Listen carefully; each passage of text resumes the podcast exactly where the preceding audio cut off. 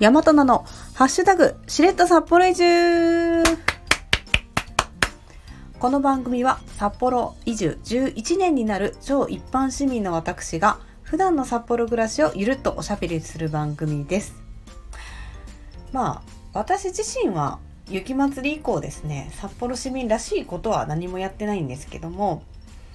地元に住む家族からですねあれとこれ送ってっていうリクエストが先日来ましたのでちょっとそれの買い出しにあのー、行かないとなっていうところでございます。まあ、リクエストされるものもね大したものじゃないんですよこっち道民からしたらね。あのね味噌とかね調味料系あと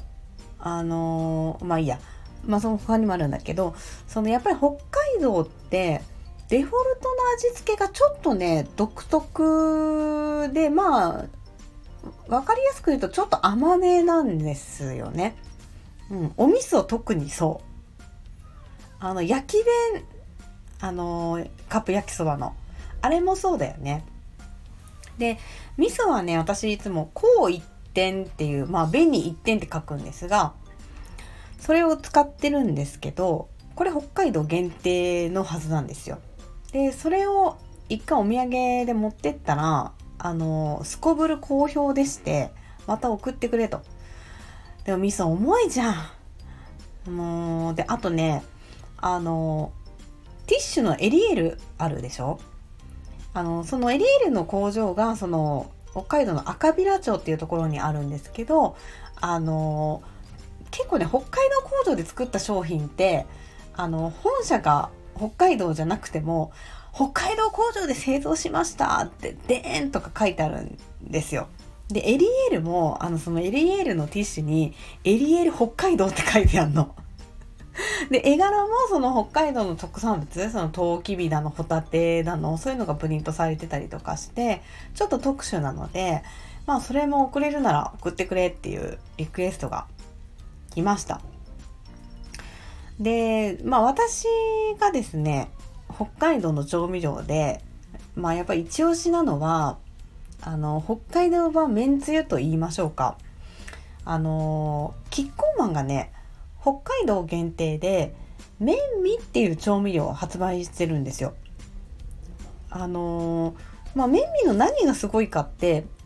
一般的なめんつゆだと、だいたい鰹節、昆布、煮干しとかでしょ？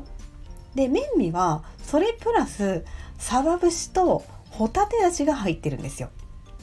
だから味の決まり具合がね全然違うんですよね。あの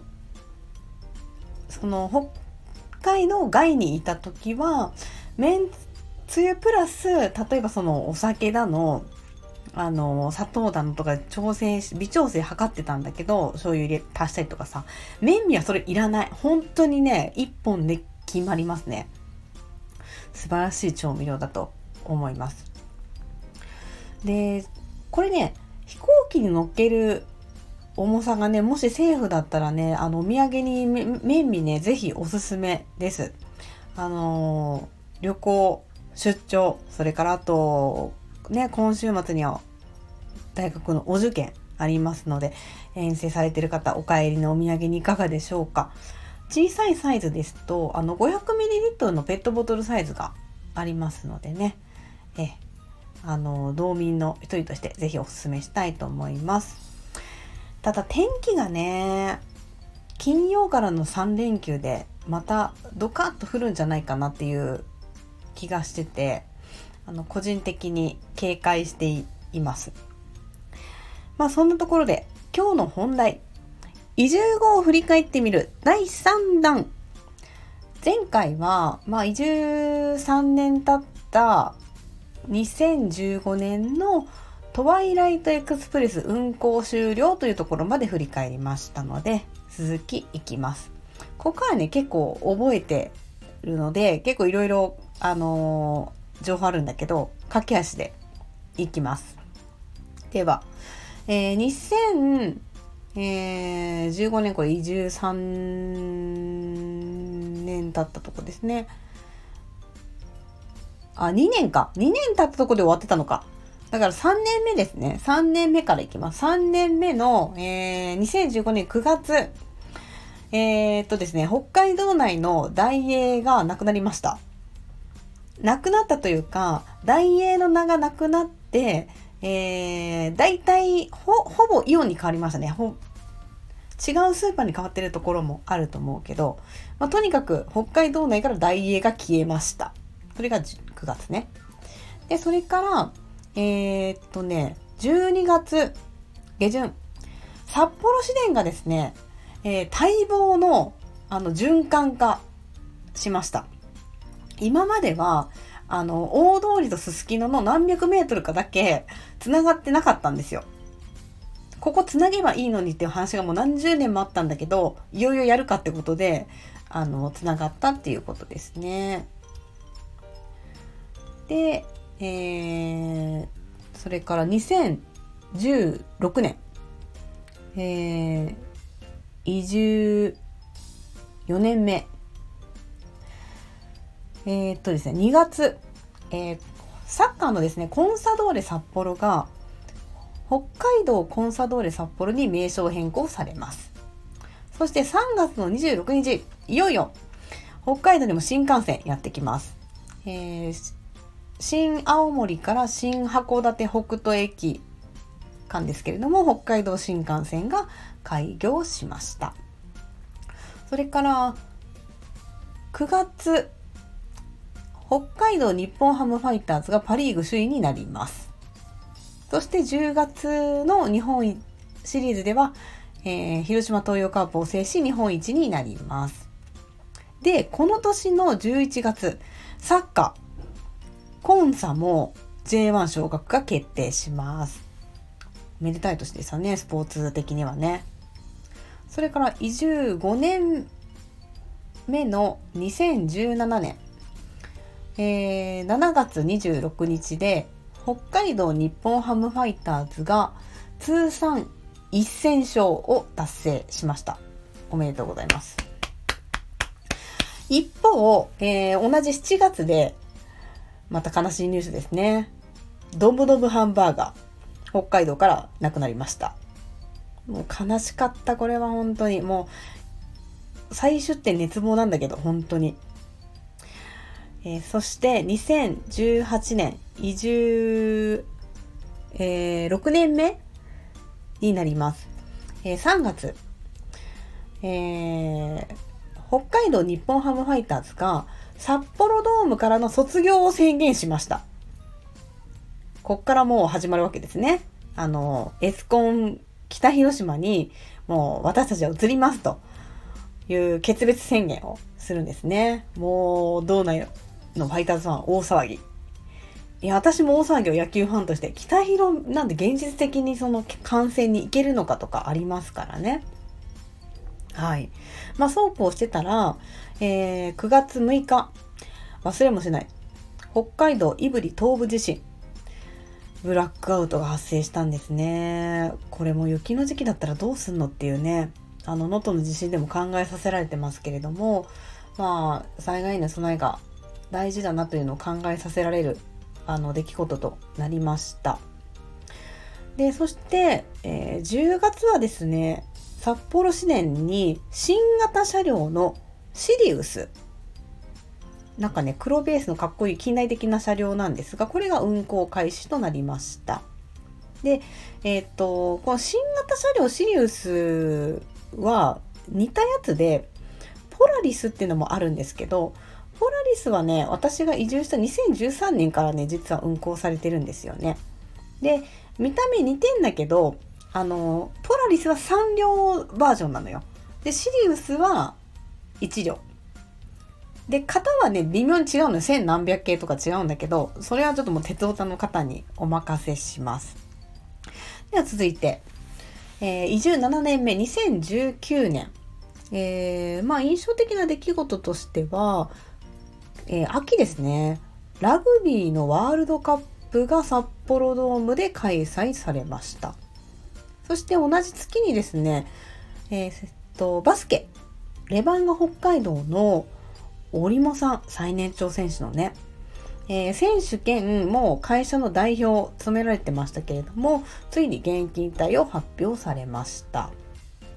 そして8年目、えー、2020年5月にですね、えすすきのの、まあ、あの、交差点にあった、えー、ファッションビルというんですかね、まあ、元デパートなんですけども、えー、すすきのラフィラが閉店しました。だからその百貨店時代から言うと46年間営業された大ベテランのビルが、えー、閉まったということになります。ただもうこの時にはもうすでにコロナ禍だったので、あのー、ていうんですか、見送りに来る人もやっぱり少なくて、寂しい幕切れになりましたよね。ニュースで私は見ましたけども。そして次の月にですね、またこれもデパート、元デパートなんですけども、えー、大通りにある池内っていう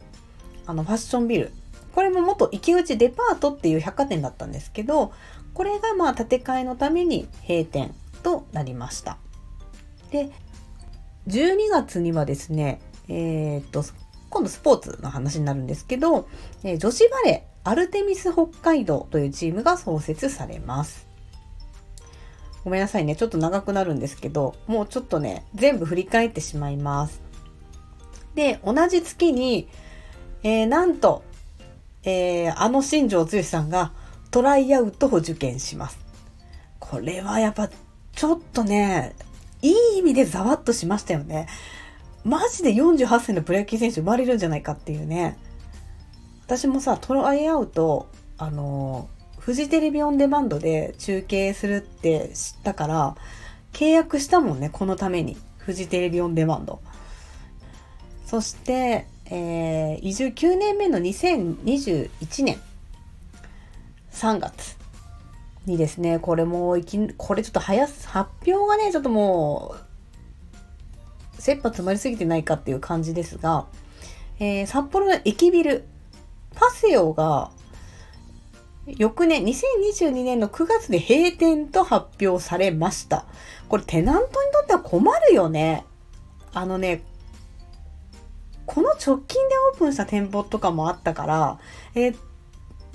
遅くないっていう感じで、ちょっとね、道民、これは悪い意味でざわつきました。えー、それから7月の上旬、あのくら寿司がですね、なんと札幌上陸。札幌っていうか、北海道初上陸ですね。意外でしょ？それまでなかったのよ、くら寿司。そして、え、ー、と、同じ月にですね、えー、ちょっと違う飲食店ですけども、バーミヤン、スカイラークグループの。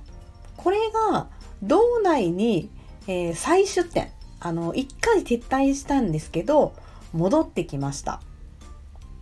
おめでたい。そして8月7日、えー、東京オリンピック2020、えー、マラソンと競歩の会場としてあの大会が開催されました。ちょっとね、コロナ禍だったからさ、なんか応援とか来ないでとかなってたのに、結局ゴール地点にはさ、溢れんばかりの人がいて、なんか市民としてめっちゃ恥ずかしいなって、個人的には思いました。そして、その年の11月、えー、前の年にトライアウトを受けた新庄剛志さんが、北海道日本ハムファイターズの新監督に、えー、なるということが発表されました。続いて、えー、移住10年目の2022年1月下旬。えー、っとですね、これ大通りのね、あの、三越とかのあるこ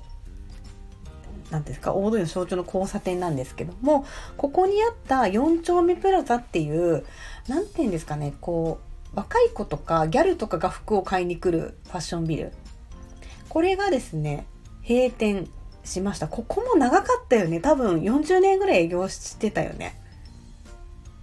それから4月には、えー、札幌支店。新しい車両が運行開始になります。で、この車両がですね、あの、北海道限定で発売されている、あの、白いブラックサンダー。ブラックサンダーの外側にホワイトチョコレートコーティングしてるやつね。あれの、えー、ラッピング路面電車が運行開始になって今も走っております。そして5月、えー、池内デパートの、えーと、別館の方が、えー、これもですね、あのー、これなんだろう？取り壊しではないんだよね。あのリ、リノベーション？するのに閉店になりました。で、その前に閉店してるその池内デパートの方は、あの、完全に建て替わって、もう営業してます。で、それから、えー、9月の30日に、まあ、前年の予告通りパセオが閉店してしまったということになります。で、えー、移住10年目の2023年に5月の16日これねあのー、その前の年に閉店した4丁目プラザの隣にあったピボっていうまたファッションビルがあったんですけども、えー、ここにねユニクロとね、あのー、大きい GU 入ってたんですよ。だから、あの、めちゃくちゃ利用してる人多かったんだけど、そこもまあ、老朽化で閉店になりました。ここはね、私知ってんだけど、もともと大英だったんですよ。大英大通り店として営業してたんですけども、まあ、だいぶ前ですね。移住する本当にもうずっと前にピボとして再オープンしたっていう、もうほんと道民には欠かせないファッションビルだったんですけども、まあ残念ですね。しょうがないです。で、えー、っと、で、ピボはなくしたくないっていうね、まあ、その運営さん側の思いがあったのか、えー、その翌月にはですね、その前の年に閉まった池内デパートの、えー、別館の上にですね、あ、池内ゾーンの別館がですね、このピボクロスということで、新たにリノベしてオープンをしました。で、えー、こっからね、本当に回転ラッシュ、回転閉店ラッシュみたいになるんだけど、で、7月下旬、えー、たぬき工事という、まあ、昔ながらの商店街があるエリアで、大通りとすすきのの間にあるんですけども、ここにもゆく札幌という商業施設がオープンしました。で、ここはですね、特徴としては、えー、中に水族館がある。それから上がライオンズマンションになってるっていうね、あの、本当に複ザ複合施設でございます。で、8月、えー、私も参加しました。えー、札幌ドーム、ビーズが来ました。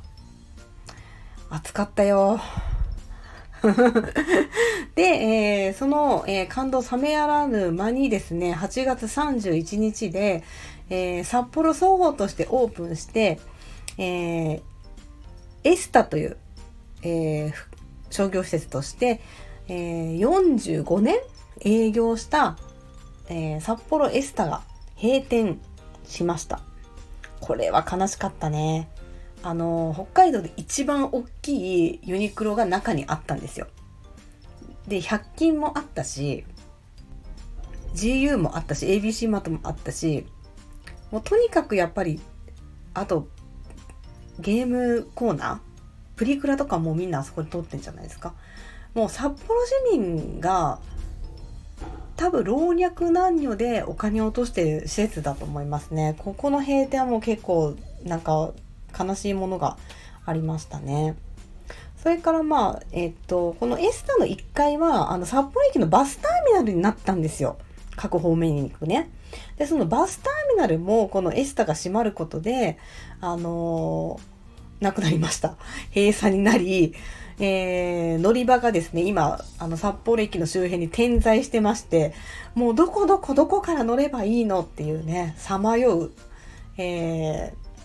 ー、利用者続出状態となっております。で、このさまよう、えー、バスの乗客問題は、えー、新幹線が開通するまで続きます。だからあと何年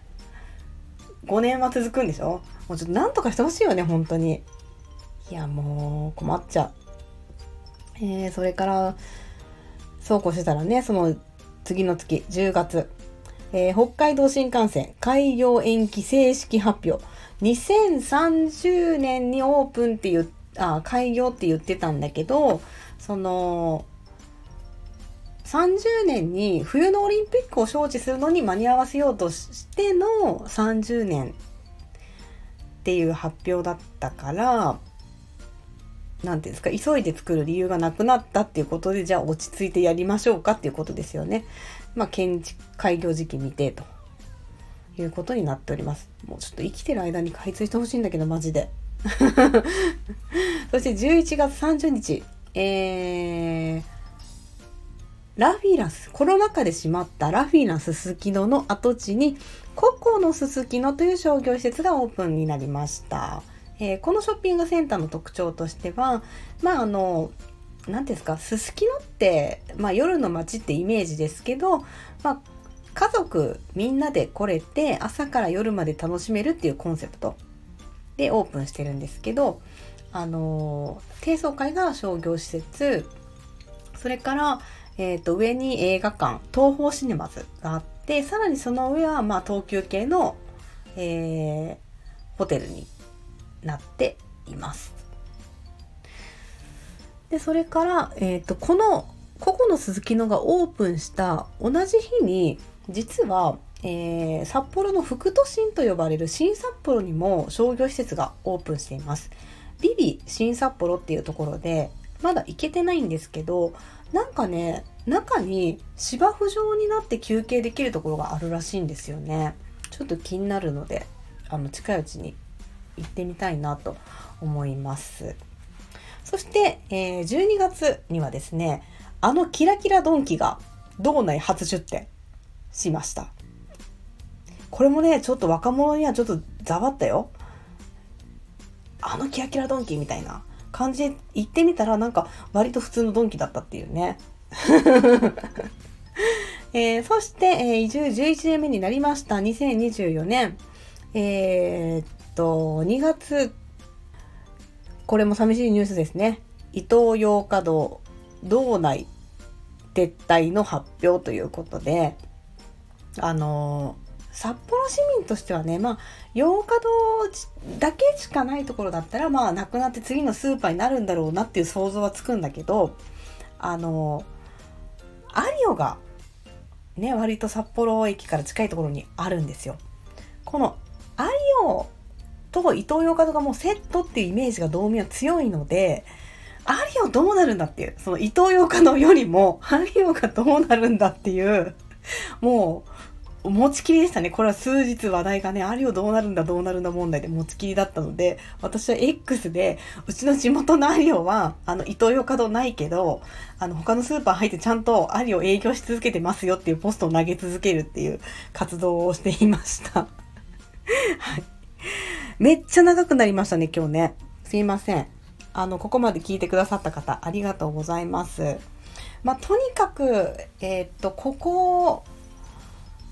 5年、まあ、コロナ禍